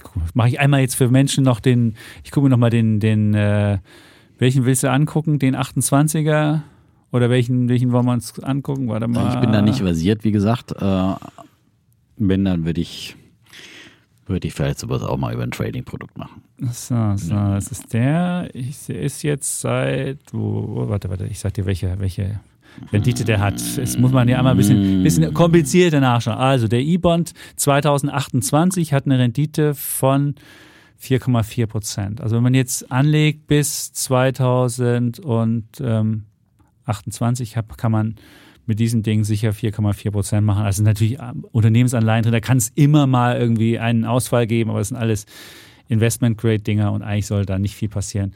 Und da finde ich, ist eine attraktive Rendite jetzt schon. Wenn man denkt, dass die Inflation vielleicht auf 3 wieder zurückgeht, hätte man immer noch eine reale Rendite. Ja. So, jetzt haben wir die Welt wirklich umrundet. Die politische, die Anlagewelt oder die Beziehungswelt. Ja, haben wir auch. Ja, alles dann. Also ich meine, auch Frauen empfohlen, dieser Podcast. Ja. Ja. Also wäre jetzt genau eine glückliche Beziehung und wer das könnte auch und mal gerne weiterempfehlen. Ja, also soll auch wieder mal. Und natürlich darf nicht fehlen der Hinweis auf unser Glotzcast auch nächsten Freitag wieder. Stimmt. 17.45 Uhr. Wir freuen uns auf die nächste Pflichtveranstaltung. Und ich hatte meinen Gast von dieser Woche, Alles auf Aktien, den hatte ich schon da und der hat sich den Glotzcast angeguckt und war begeistert von unserem Glotzcast. In der Tat? Wow. Und das ist ein Profi. Es ist ein Profi. Na dann. Heißt Kajan. Das kann ich schon mal, soweit kann ich sagen. Am Samstag hört ihr bei Alles auf Aktien Kajan. Wunderbar. Ja, der kann gute Geschichten erzählen und der fand den Glotzcast gut. Also, wenn ihr es noch nicht geguckt habt, solltet ihr es machen oder mal bei YouTube einfach nachschauen. Gut. So. Welt umrundet. Wir sagen Tschüss. Und ciao. Bleiben Bulle und Bär. Deffner und Zschäpitz.